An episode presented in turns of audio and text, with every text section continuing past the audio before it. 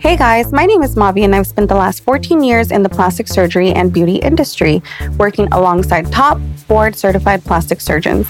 In that time, I've helped thousands of women in their surgical journey. My passion to educate and help women feel empowered is what led to what we now know as the Big Butts No Lies podcast. Join in on the fun as I talk to plastic surgery experts, friends, and real-life patients about all things plastic surgery. Should be fun. Hey guys, do I have the episode for you this week? So I know a few episodes ago, I talked to you guys about how I shot my shot with a female plastic surgeon out of Mexico. And she said, yes, lucky for us, she's agreed to come on the show. And she's going to answer some really basic mommy makeover questions for us, but in Spanish. So si hablas español, este episodio es para ti. Estoy muy emocionada de tener a la doctora Marisol Zamora junto conmigo hoy. Gracias por estar con nosotros. Un placer, Mavi.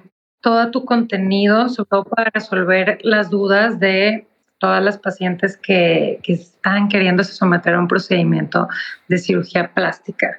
Un gusto estar aquí contigo. Gracias, Marisol. ¿Sabes qué? Quería usar este episodio para hacer como una consulta, una mini consulta para escuchar cuáles son tus recomendaciones o cómo decides lo que necesita una paciente.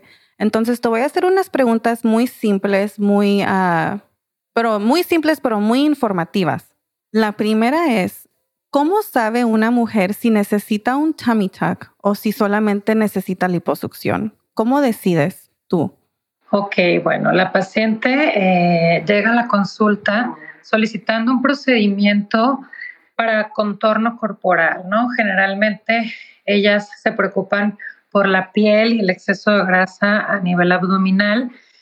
Como cirujano plástico, eh, existen distintos parámetros visuales en donde podemos evaluar a la paciente y saber si es candidata a una abdominoplastía o tummy tuck o a una liposcultura.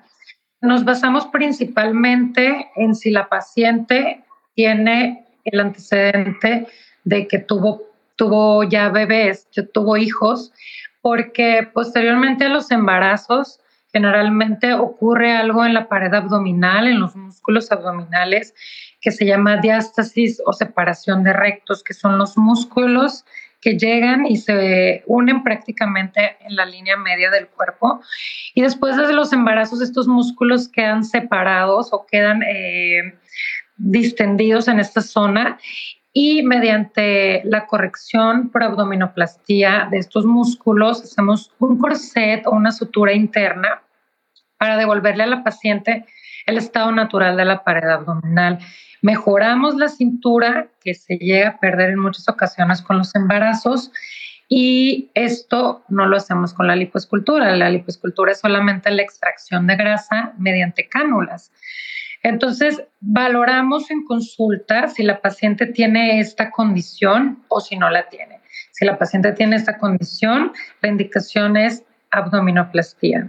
Y si no la tiene, pues es una lipo, una lipo, una extracción de grasa, un moldeado corporal con grasa. Esa es una de las características, que hayan tenido bebés o que hayan tenido hijos previamente, embarazos, vaya. Otra de las condiciones es, por ejemplo, la pérdida de peso importante, en donde son pacientes que tuvieron sobrepeso o grados de obesidad y perdieron hasta quince, veinte, hasta treinta kilos o más. Ellos también son candidatos a remover el exceso de piel y el exceso de grasa mediante eh, un procedimiento de abdominoplastía, porque simplemente con el hecho de extraer la grasa no va a ser suficiente para el resultado o el objetivo que queramos lograr, ¿de acuerdo? Y hay pacientes en las que ya tuvieron embarazos, pero la separación de estos músculos no es tan evidente. Podemos hacer por ahí lipo nada más, aplicando tecnología para el exceso de piel. ¿Qué tipo de tecnología? Actualmente utilizamos eh, BodyTight, que nos ayuda a mejorar la retracción de la piel después de una lipoescultura de un treinta, cuarenta por ciento. Entonces, eso nos evitaría la cicatriz, pero en pacientes que no tienen la condición muscular que te mencionaba previamente o que no tienen un exceso de piel tan importante, ¿no? Entonces, habría que evaluar estas condiciones principalmente en la consulta eh, para ver a qué tipo de procedimiento es candidata la paciente. Dime, ¿en México qué, de qué consiste el mommy makeover? ¿Es igual como aquí en Estados Unidos o qué consiste un mommy makeover? Bueno, un mommy makeover es un conjunto de, de procedimientos que se realizan en una sola intervención. Generalmente eh, son pacientes mommy makeover. ¿Por qué? Porque pues, son pacientes que ya tuvieron sus embarazos y que tienen una paridad satisfecha, es decir, que ya no desean tener más hijos. Y hacemos eh, trabajo en, en los pechos, trabajo en las mamas. Consiste en un levantamiento de las mismas. Dependiendo del grado de caída de las mamas, es elegir el tipo de técnica para hacer ese levantamiento. Si existe pérdida de volumen, se pueden colocar implantes o no, eso depende también de la decisión de la paciente una vez que ya se evalúa en conjunto con el cirujano. Otra de las técnicas que van eh, dentro del mommy makeover o otra de las cirugías es la abdominoplastía, que ya estuvimos platicando un poquito de ella, y agregado a eso la lipoescultura. Se hace liposucción en todo lo que es la parte lateral de abdomen, a espalda alta, espalda baja, podemos hacer lipo a la entrepierna, abrazo y toda la grasita que recolectemos, podemos usar una parte de ella para colocarla en ciertas zonas en donde haya déficit, como por ejemplo cadera, glúteo. Se pudiera utilizar también para llenar esas zonas de la cara donde está marcadito el surco, la arruguita, etcétera, ¿no? Pero es este conjunto de técnicas, hablando de lifting de mamas, que es el levantamiento de las mamas, mejoría de la pared abdominal con la abdominoplastía y lo que es el contorneado de la silueta con la grasita que extraemos mediante liposucción. Va, eso, eso es lo que engloba el mommy makeover. Quiero que me aclares una duda que siempre Bien. me preguntan. ¿Me voy a ver muy fake? Se me van a, es como si me hacen, si me pone pompi, me voy a ver así bien nalgona, me voy a, va a ser demasiado. Me lo preguntan cada vez. I don't want to look fake. Sí, a mí también, todos mis pacientes que llegan a la consulta, siempre la mayoría, porque existen casos excepcionales, tienen ese temor de que no se quieren ver exageradas, ¿no? Entonces, eh, la evaluación integral y el estar en contacto y que tu cirujano sepa exactamente lo que quieres. A veces nos enseñan fotos de qué es lo que se les hace lindo a ellas, porque la percepción también es muy importante, Mavi. Uh-huh. Para algunas personas, mucho glúteo o mucha pompa, para otras puede ser poco, ¿no? Entonces siempre hay que tener como una referencia. Yo les muestro fotografías de qué es lo que a ellas les gustaría tener o les gustaría proyectar, entonces ya te das cuenta de, de lo que tu paciente quiere. Entonces, esa comunicación con tu médico es muy importante para que tengas el resultado deseado. Ahora, al colocar nosotros la grasa en quirófano, tenemos que sobreproyectar esa pompi. ¿Por qué? Porque del cuarenta por ciento o treinta por ciento de esa grasa que ponemos se va a reabsorber. La grasa se integra una parte y otra no. Entonces, el hecho de que hagamos esa sobrecorrección o sobreproyección de la pompi no quiere decir que es la pompa que va a quedar en tres, cuatro meses, ¿no? Entonces tenemos que evaluar bien esta situación, qué es el gusto de la paciente, qué le gustaría tener y tú hacer una sobreproyección de eso en quirófano, tomando en cuenta lo que ya sabemos como cirujanos plásticos que, que se va a absorber, ¿no? Entonces, creo que esta parte de, de la cantidad de grasa en glúteo o en la pompa es sumamente importante platicarla bien en la consulta preoperatoria para que estén tanto cirujano como paciente en el mismo canal, ahora sí que, que le podemos llamar así. En la misma página. En la misma página, entonces creo que va por ahí. Dime si te después de que les, se les baja la pompa de lo hinchado y todo, ya luego dicen... Oh, man, me gustaba más como estaba. Sí, sí, sí. Pero depende. Hay pacientes que, que les da miedo. Que sí suelen, ajá, que les da miedo. pero la mayoría quedan muy contentas de, del procedimiento que se les realiza, porque aunque tú colocas grasa y te pueden llegar a decir, ok, hubiera querido un poquito más o lo que sea, ves las fotos en comparación de cómo estaban antes y entonces ya dicen, no, pues sí, súper, ¿no? Y además, ¿sabes algo, Mavi? Siempre existe una opción de, ¿quieres un poquito más? Ok, segundo tiempo, ¿no? Porque de la otra forma, este, sobrecorregir esto y dejar mucha pompa, al rato tienes que hacer otro tipo de procedimientos para quitarlo y es un poquito más complicado que poner un poquito más después. Entonces, te digo, habitualmente esto no pasa porque siempre la relación y, y, la, y el entendimiento en la consulta previa es muy importante. Ahora, hay pacientes que no siguen al pie de la letra a veces las instrucciones y entonces tú las ves después de una lipo y es que me fui a correr. Entonces son, son tiempos importantes que tienes que guardar para que esa grasa se integre. O el uso de algunas almohaditas. O sea, también tiene que ver ese porcentaje de reabsorción en el tipo de grasa que tiene la paciente y eh, en el tipo de cuidados posquirúrgicos. Entonces, si hacemos todo bien, el resultado no tiene por qué ser des, de, desfavorecedor. O sea, uh-huh. tiene que... Yeah, of course. Eh, un buen resultado, les va a quedar, ¿no? Les va a quedar perfecto. No más, es que... Eh, les da miedo de principio, pero luego ya cuando lo tienen están así, oh my God, me veo excelente. Exactamente. Quiero tocar un poquito en algo de lo que estábamos hablando antes de que empezamos a grabar, porque sí. Es algo que nos está pasando aquí en Estados Unidos y les está pasando a ustedes allá también en México. Sí. Y apenas uh-huh. a, ahorita lo estamos, no es de que apenas lo estamos descubriendo, pero apenas estamos levantando la voz y enseñándole a otras mujeres, oye, tienes que buscar un cirujano plástico certificado, un board certified plastic surgeon en Estados Unidos. Eh, cuando están aquí, tienes que buscarlo aquí. Uh-huh. Esto es lo que estás buscando. Es lo mismo que está pasando en México. Cuenta, cuéntame lo que está pasando allá, que es igual como aquí. My girls know what I'm talking about. Ellas ya saben. En efecto, tenemos un problema de salud y en México porque, pues uno como cirujano plástico certificado, nosotros tenemos pues un compromiso con la academia, un compromiso de constante educación y constante actualización para poder tener esa certificación. Terminamos nuestra carrera de medicina junto con nuestra especialidad, que son aproximadamente catorce, trece, quince años, dependiendo el caso. Y después de eso, tenemos que tener una actualización constante que se, que se renueva cada cinco años.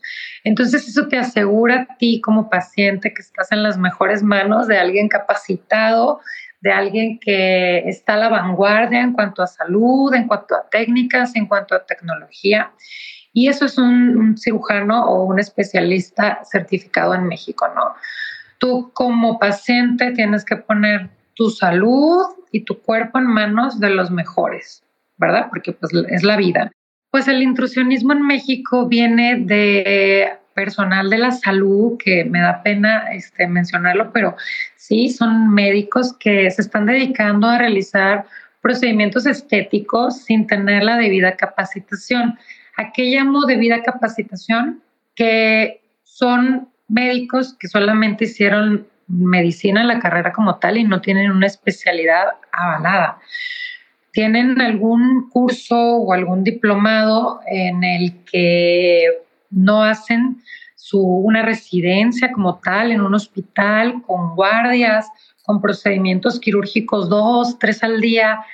Ese tipo de entrenamiento o ese tipo de... Sí, de estudios tan completos como los llevamos en la residencia médica, no los tienen este tipo de, de médicos, ¿no? Entonces, la experiencia es muy importante en el área de la cirugía y pues está viendo este tipo de complicaciones, obviamente, porque pues no tienen educación, hablando de educación o hablando de academia o hablando de los estudios reales de la cirugía plástica como tal. Y no solo es la cirugía plástica, sino también la cirugía reconstructiva, que son las bases para poder hacer todo lo que son los procedimientos estéticos. Si no tienes las bases como tal, pues no puedes llevar a cabo este tipo de procedimientos estéticos. Entonces, no es lo mismo trece años o siete, seis años, incluso ocho años de una especialidad médica que dos años de clases en videollamadas, sin entrar a quirófano. Y pues nos traen muchas complicaciones en los pacientes que hemos estado viendo. No solo son complicaciones estéticas, sino también problemas de salud en las pacientes, infecciones, problemas de sepsis, incluso muertes ha habido en México por este tipo de, de procedimientos en manos de personas que no son las indicadas. Entonces, siempre invito a la comunidad, invito a las pacientes y a toda, toda persona que esté interesada en realizarse algún procedimiento estético y que ya les recomendaron algún cirujano, vayan, estudien al cirujano, búsquenlo. Hay páginas en internet donde puedes encontrar su cédula de médico general, su cédula de especialista y sobre todo la certificación por nuestro Consejo de Cirugía Plástica aquí en México. Entonces, pues de eso se trata, de estar bien informados para tomar la mejor decisión con su cuerpo, ¿no? Uh-huh, exactamente, y tener, igual como aquí, tenemos que hacer nuestra tarea. Entonces, yo he estado haciendo mi tarea porque okay. en episodios previos le he dicho a mis, to my girls, que no quiero que se vayan del país, no quiero que estén, uh-huh. que se vayan a, a arriesgar en otros lados, pero lo que uh-huh. he encontrado es de que, por ejemplo, di que tengo dinero limitado, uh-huh. solamente, por ejemplo, tengo diez mil dólares y te, me quiero hacer un mommy makeover. Bueno, yo sé, yo, Mavi, yo sé que aquí uh-huh. en Estados Unidos no me voy a poder hacer el mommy makeover que yo me quiero hacer con el tratamiento que yo, yo estoy esperando de un Board Certified Plastic Surgeon uh-huh. aquí. Entonces, quiero para mis muchachas que nos escuchan, que a lo mejor este es el caso de ellas, de que se quieren uh-huh. hacer algo, pero lo que pueden pagar aquí no es lo mismo que podrían pagar en otro país. Por ejemplo, si tienen diez mil dólares solamente y se quieren hacer un mommy makeover, aquí tendrían que estar buscando lo más barato, a lo mejor arriesgar y ir con un doctor que no es un Board Certified Plastic Surgeon, estar como un tratamiento menos. En uh-huh. cambio, como he estado haciendo mi tarea, uh-huh. si okay. agarro esos diez mil dólares y me voy a México, el tratamiento sería como un, un tratamiento de five star aquí, porque sí. la diferencia en el intercambio del, del dólar al peso uh-huh. es, nos ayuda para poder ofrecerle a las muchachas o a las a que nos escuchan que no tienen el budget o el presupuesto para hacerse todo lo que se quieren hacer aquí, pero en México sí pueden. Entonces, los, lo que les estoy encontrando, y les dije la, el último episodio que sí, después de que hablara contigo hoy, escucharte, porque yo te he estado, I've been stalking you. Okay. Te he estado viendo en Instagram y te escucho cómo hablas, escucho lo que escribes o leo lo que escribes de tus pacientes y cómo yo siento que estoy escuchando a una cirujana plástica aquí, solamente que es en inglés, es en español. Entonces yo me, uh-huh. yo estoy muy... Me siento muy a gusto contigo y les dije uh-huh. a, mu- a mis muchachas, les voy a encontrar una manera. Vamos a encontrar una manera, aunque sea en otro país, para que te puedas hacer lo que quieras hacer. Y después de escuchar cómo me contestaste todo lo que te pregunté hoy,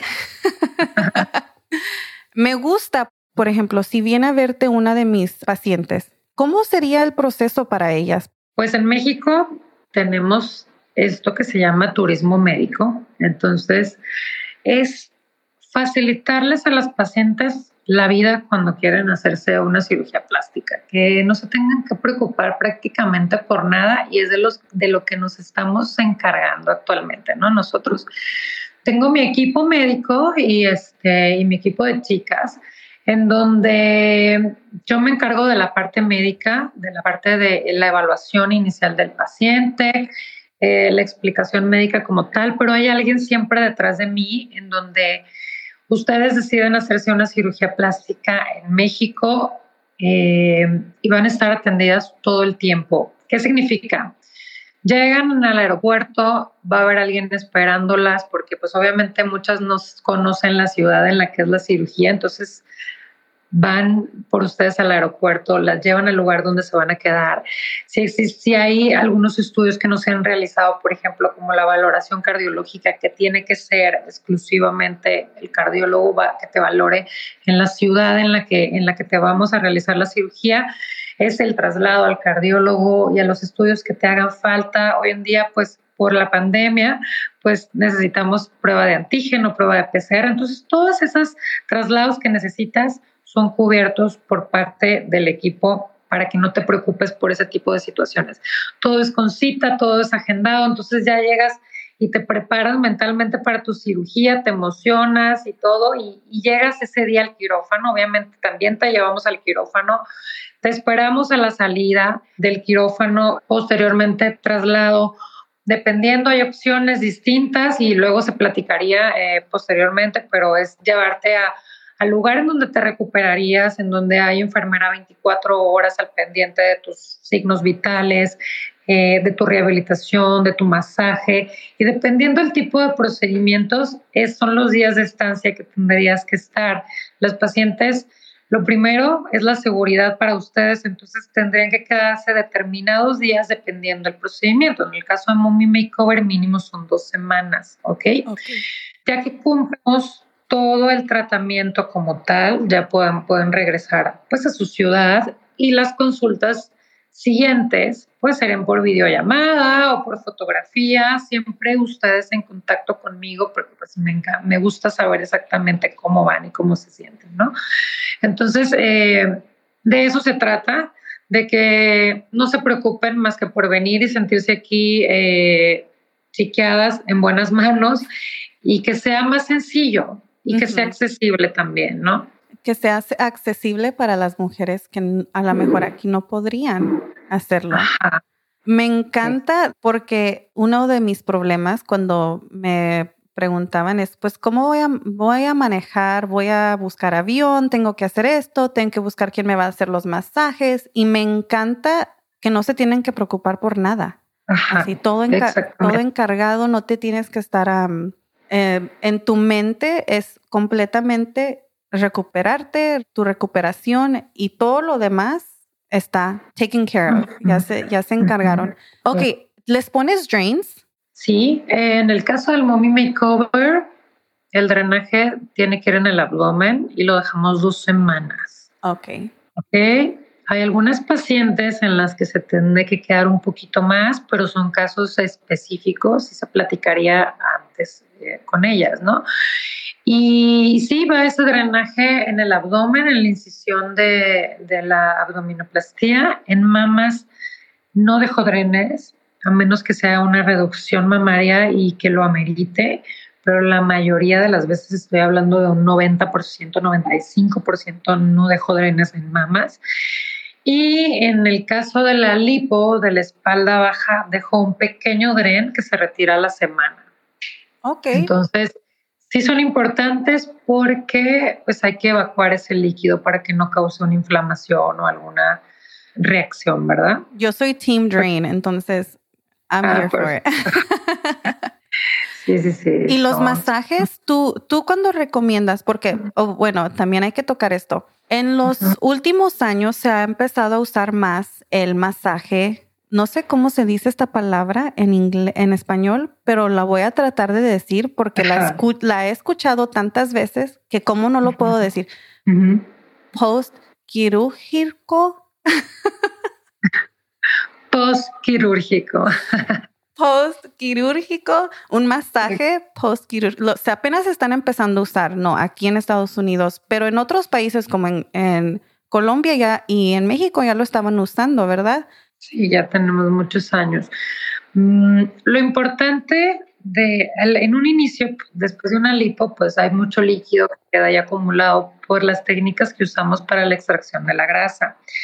Entonces, eh, los primeros masajes o drenajes en un inicio son recomendables hacerlos desde el día siguiente, el drenaje, al día siguiente de tu cirugía, para que salga ese líquido y no se acumule. Porque pues nos trae luego ahí algunos problemitas. Masaje como tal, con ultrasonido, me gusta empezarlo al día cinco después de la cirugía. Pero por supuesto que cada caso es diferente. Entonces, se evalúa a la paciente, eh, su piel, eh, la edad de la paciente y, y varios factores que, que nos determinan cuándo empezarlo. Pero, pero te puedo decir que en un promedio me gusta iniciar al día cinco lo que son los ultrasonidos o al día seis y masajes. Pero el drenado, el sacar el agüita o, o el líquido que se acumula, tiene que ser diario después de la cirugía, desde el segundo día. ¿Ok? Ok. Así es el cuidado postquirúrgico. Postquirúrgico. Yes. Dije, ¿cómo no puedo decir esta palabra? Con la práctica, poco a poco. Poco a poco. Ok. Y entonces, ¿les pones faja? Sí, la faja es indispensable. Y, y desde el día siguiente, porque los tejidos se despegan para poder realizar todos los procedimientos estéticos. Entonces, la, la faja de, pone todo en su lugar para que esta piel pegue donde debe de pegar, ahora sí que he dicho coloquialmente, pero este, nos acomoda todo lo que nosotros ya realizamos y nos disminuye la inflamación. ¿Cuántas semanas les recomiendas um, que la usen? Aquí usualmente les dicen como seis semanas, pero hay, hay cierto, igual como en todo, ciertos doctores que las doce semanas, otros dicen ocho meses. ¿Cuál es tu recomendación? Fíjate que yo soy un poquito exagerada. A mí también me gusta ser exagerada. Yo les dejo tres meses. Tres meses okay. Se me hace perfecto. Tres meses de, porque es lo que me ha dado muy buenos resultados y porque también la faja hace que las pacientes sigan teniendo cuidados. Entonces, si ya se sienten muy libres, descuidan por ahí ciertas situaciones que, que, que a mí me gusta que tengan eh, cuidado tres meses, ¿ok? Y, este, y sí, son tres meses de uso. Ya el último mes empiezo a dejarles solo la faja en el día y que duerman sin ella, pero es el tiempo indicado para su recuperación, los tres mesecitos. Habrá ocasiones en las que me dicen al tercer mes la paciente, tengo una fiesta y quiero irme con un vestido acá escotado y la espalda. Bueno, le digo que hay una, una tarde, no pasa nada, ¿no? Pero en el entendido de que pues tienen que volver, ¿no? A, a, a los mismos cuidados después de ese evento. Mm. Pero sí son tres meses. Ok. A lo mejor esto solamente está en mi cabeza. Sola, mm. Me lo estoy inventando, pero después de que me operé, En el, okay. en el dos mil diecinueve, cuando me hice touch-up lipo, cuando me hice okay. mis senos, estuve en mi faja, yo creo como un año.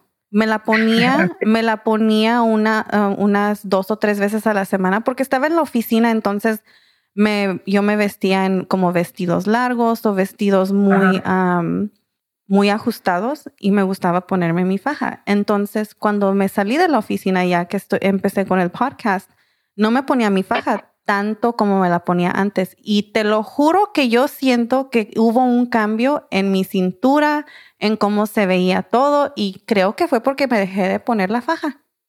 Okay. Sí, pues es posible. Aunque haya sido un año, ya sé que no es swelling, no es, no es um, inflamación, es me, me dejaba bien formada y como me la ponía tan frecuentemente, dos o tres veces a la semana, así me quedaba. En, entonces, pónganse la faja yeah. todo el tiempo, lo más que puedan. Ajá, exacto, lo más que puedan. Si ya pasaron cuatro meses, la pueden usar. D- digo, hay cirujanos que la dejan hasta seis meses, ¿eh? Entonces, yo como también entiendo esto, sé que después de tres meses ya no se la van a poner la mayoría, aunque la indicación sea seis meses. Entonces, bueno, para no entrar ahí en ese conflicto, tres meses es lo indicado. Tres meses. Y la, cuando se hacen... Y también, y también, Mavi, las entiendo perfectamente porque como mujeres, pues la ropa nos gusta muy a, a la temporada, ¿no? Entonces... Si viene verano y quieres ponerte la blusita y quieres ponerte, entonces también pues ya tiempo de que luzcan la cirugía, ¿no? Entonces digo, bueno, tres meses es lo que no me afecta mi resultado y que también las dejo a ellas como brincar al otro lado de, de, de, de, de lo que es vivir con tu nuevo cuerpo, ¿no? Entonces, soy comprensiva en ese punto, pues porque también soy mujer y sé que, que las fajas a veces pues no son tan bonitas usarlas. Entonces, es el, es el tiempo que, que para mí es importante que la traigan y que ya después que te, eso sientan les da libres. Mejor resultado. Exactamente. Y cuando les haces un fat transfer, hay muchos pensamientos diferentes de cada doctor, si se pueden sentar, si no se pueden sentar, si tienen que sentarse en una B B L pillow o si mm. se pueden sentar normal. ¿Cuáles son tus recomendaciones? Ok, pues la grasa, al extraerla y colocarla en un lugar en donde no tiene irrigación como tal, entra en un proceso de integración. Ok, entonces el cuidar esa superficie, desde luego que es importante. Por eso es el, yo sí soy de la escuela en donde lo ideal es no estar sentada todo el tiempo o utilizar la almohada para los brutos, ¿no? La B B L pillow. Eh, sobre todo para cuidar esa grasa y la presión que puedas estar haciendo. No hay científicamente descrito algo que nos que nos diga el porcentaje de integración de la grasa con la almohada o no, pero la cirugía hay que cuidarla lo más que podamos, ¿verdad? No nos dormimos, operadas de gusto no nos dormimos, ahora sí que boca abajo para cuidar, ¿no? Uh-huh. Igual lo mismo en la zona del glúteo, pienso que el tener durante el proceso de integración de la grasa, que son seis semanas a ocho semanas, seis semanas, si es cuidar con la almohadita el sentado para que se integre la mayor parte de la grasa que colocamos. Ok, es, la, es lo que escucho, como seis a ocho semanas es lo, lo, lo normal. Ajá. Claro que también se entiende que si vas al trabajo y, y estás en una junta con tu jefe, pues no te vas a querer poner la almohadita, ¿no? Entonces, pues te la quitas un ratito, no pasa nada, pero sí la mayor parte del tiempo, digo, si estás en tu casa viendo Netflix, usa la almohadita. Si estás en una junta súper importante en tu trabajo, pues no la uses, ¿no? Pero sí quiero hacer hincapié en que la mayor parte del tiempo usarla y seguir las indicaciones, ¿no? Me encanta. Te estoy escuchando y estoy escuchando a la cirujana con la que trabajaba antes. Es igualita. Me encanta tu personalidad.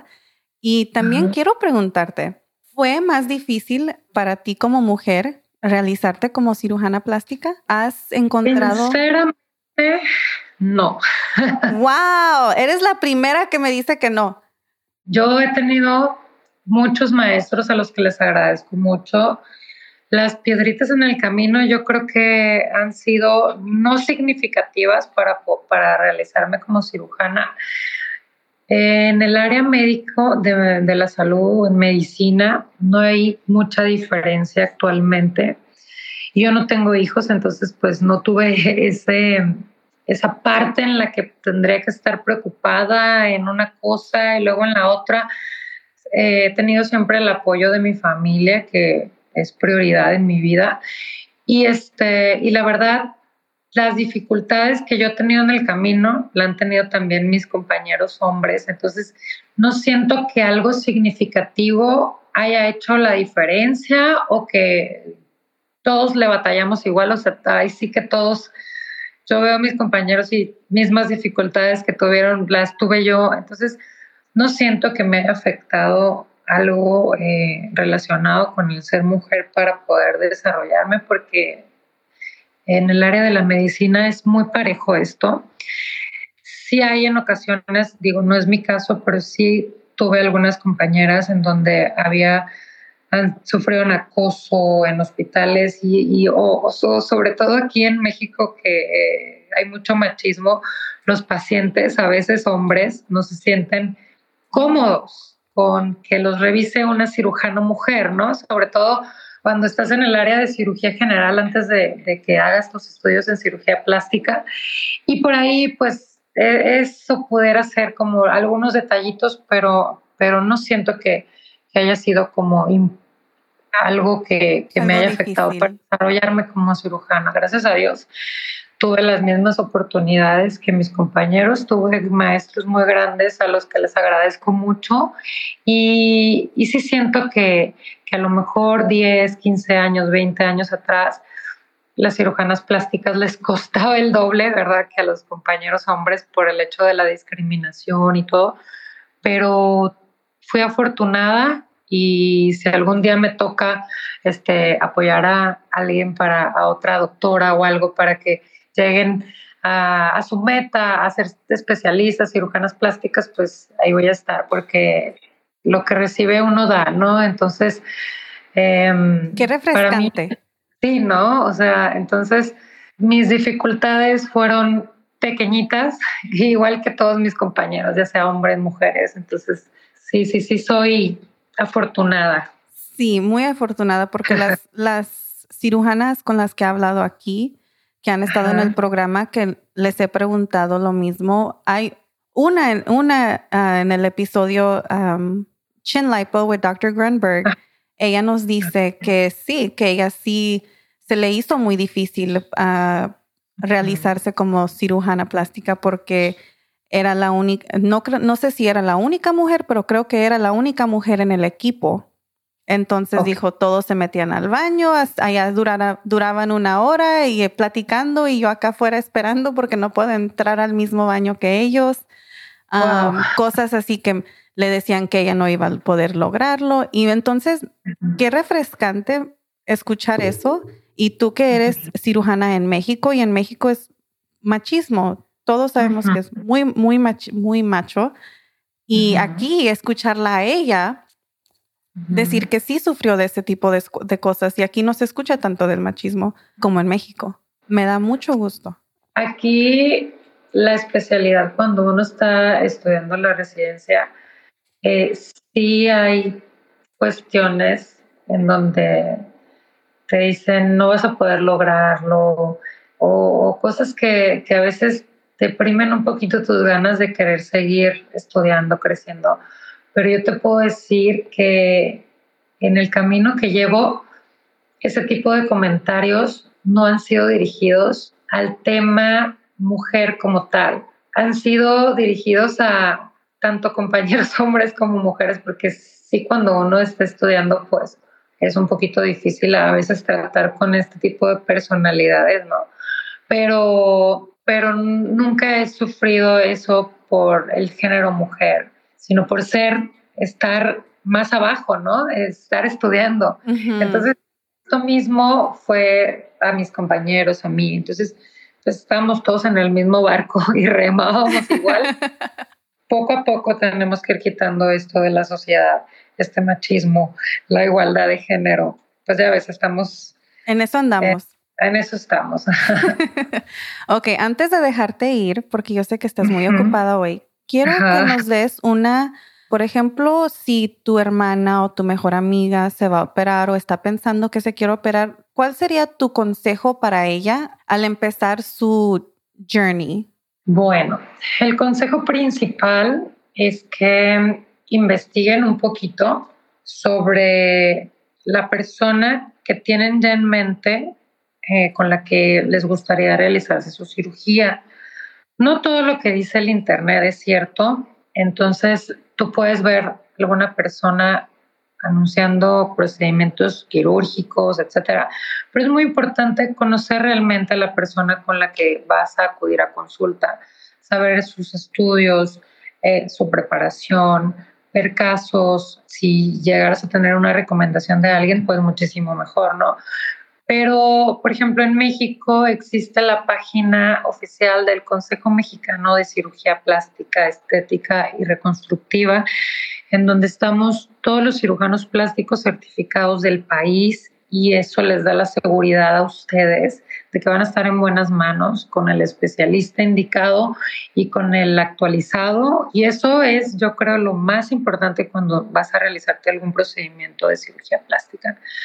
Lo segundo, pues que lleves una vida sana previa a la cirugía, que hagas ejercicio, que suspendas... Eh, el cigarro, que suspendas eh, fumar, el alcohol en menos cantidad y una sana alimentación para llegar en las mejores condiciones a tu cirugía, porque no todo es el procedimiento quirúrgico como tal. También hay que poner un poquito de nosotros antes y un poquito después. Que reflexiones si, si no nada más es decir, ah, quiero operarme porque todo el mundo se está operando y quiero un cuerpazo. Que reflexiones que, que este tipo de, de procedimiento que te vas a hacer es para mejorar emocionalmente y obviamente físicamente, pero lo más importante es emocionalmente cómo te vas a sentir. Eh, porque es un cambio, sobre todo en las cirugías faciales, mejorar la nariz, mejorar el mentón, orejas, todo eso es, es cambiar tu cuerpo a lo que siempre has estado acostumbrada. Entonces tienes que estar en un mood en el que estés consciente de que son cambios y de que sean para tu bienestar, tanto físico como emocional, ¿verdad? Llevar conciencia de lo que le vas a hacer a tu cuerpo para mejorar también todo lo, lo emocional, ¿no? Entonces, eh, preparar también el entorno es muy importante. Si estás decidiendo hacerte una cirugía y tienes hijos pequeños, es importante ver quién los va a cuidar, quién se va a hacer cargo de, de tu hogar, quién te va a cubrir en el trabajo, porque un ambiente libre de estrés llevan pues a una mejor recuperación, y eso siempre se los digo a mis pacientes. Tu recuperación es primordial, entonces necesito que dejes el entorno muy arreglado para que no tengas este, que salirte de las indicaciones que yo te doy, ¿no? Entonces, pues son factores importantes que, que siempre yo hablo, hablo en la consulta con, con ellas, y que la mayoría lo llevan a cabo. Entonces, todo es por su bienestar. Y pues esas, esas serían así como mis recomendaciones más importantes, ¿verdad? Porque hay muchísimas, mm. pero, pero eso es sobre todo previo. Perfecto. Es exactamente lo que quería escuchar. Son lo, lo, tus recomendaciones. Estoy completamente de acuerdo. one hundred percent. Uh-huh. Let's do this. Uh-huh. Ya saben, eh, pónganse en las mejores manos, ya sea allá en Houston, en donde estén o en México, pero siempre bien informados de lo que se van a hacer y de en dónde, ¿no? Perfecto, exactamente. ¿Quién te lo va a hacer y dónde te lo van a hacer? Ojalá pronto puedas regresar al show y podem- podríamos hablar de a lo mejor cosas de la cara, rejuvenecimiento facial. Oye, pues yo encantada. Este, vamos programándolo porque tenemos por ahí muy buenas tecnologías que están dando un giro totalmente a lo que es el rejuvenecimiento facial. Y este, pues yo encantada de platicarles un poquito de lo nuevo que, que está saliendo y, y de lo nuevo en cirugía plástica, y también pues de las bases que, que tenemos por ahí en procedimientos quirúrgicos en la cara, ¿no? Entonces, luego lo armamos, Mavi, claro que sí. Quedamos pendiente, te mando fechas y nos ponemos de acuerdo porque esto va a estar bueno. Sí, buenísimo. Oh, muchas gracias por estar con nosotros hoy. Ojalá a mis chicas les haya uh-huh. informado y okay. Ojalá pronto te pueda ir a ver en persona. Claro, aquí te voy. Tengo mucho trabajo. Okay, lista. Okay, guys, thanks you, thank you for joining us for this episode. And hopefully we'll have Doctor Zamora back on soon. I'll see you guys next week. Goodbye. Qué gusto tener a la doctora Marisol en el programa hoy. Estoy súper contenta. Entonces, ahora, cualquier muchacha que esté escuchando y está pensando que quiere ir a verla, mándenme un mensaje en Instagram para ayudarles a facilitar todo eso, para poder ir a hacer su consulta y asegurar su cirugía. La doctora Marisol y yo vamos a estar trabajando mano a mano. Yo quiero estar muy al tanto de cómo están las pacientes que están yendo de mi parte, y la doctora Marisol ya sabe que soy muy especial y quiero que me las trate bien, y yo ya sé que están en las mejores manos con ella. Si la van a ver, mándenme un mensaje en Instagram, o cuando le manden el mensaje díganle que vienen de conmigo para que ella sepa que necesitan el Mavi Treatment. All right, you guys, if you decide that you want to go see Doctor Marisol in Mexico, send me a message on Instagram and I will help you get it all planned out and figured out. She's booking for December right now. So if you're thinking about having surgery and you haven't really found a surgeon in Mexico and you're thinking about it, I one hundred percent recommend Doctor Marisol Zamora. She has been amazing with us on the show, with patients that I've seen her do surgery on. So you guys, if you want to go see her, send me a D M on Instagram, and I'll see you guys next week. I would like to end this episode with a huge thank you to all of our listeners. If you enjoyed this podcast, make sure to subscribe to Big Butts No Lies podcast and follow us on Instagram at Big Butts No Lies podcast. If you have a topic you want me to cover, please send it to the D Ms. If you know anyone on their plastic surgery journey, be sure to recommend them the show. You can also visit us on our website, big butts no lies dot com. You'll see the online surgical recovery store. We're adding new items all the time. If there's something you think I need to have on there, send me a D M. Don't forget to leave us a five-star rating on Apple Podcasts. And don't forget, new episodes every Monday. I'll see you then.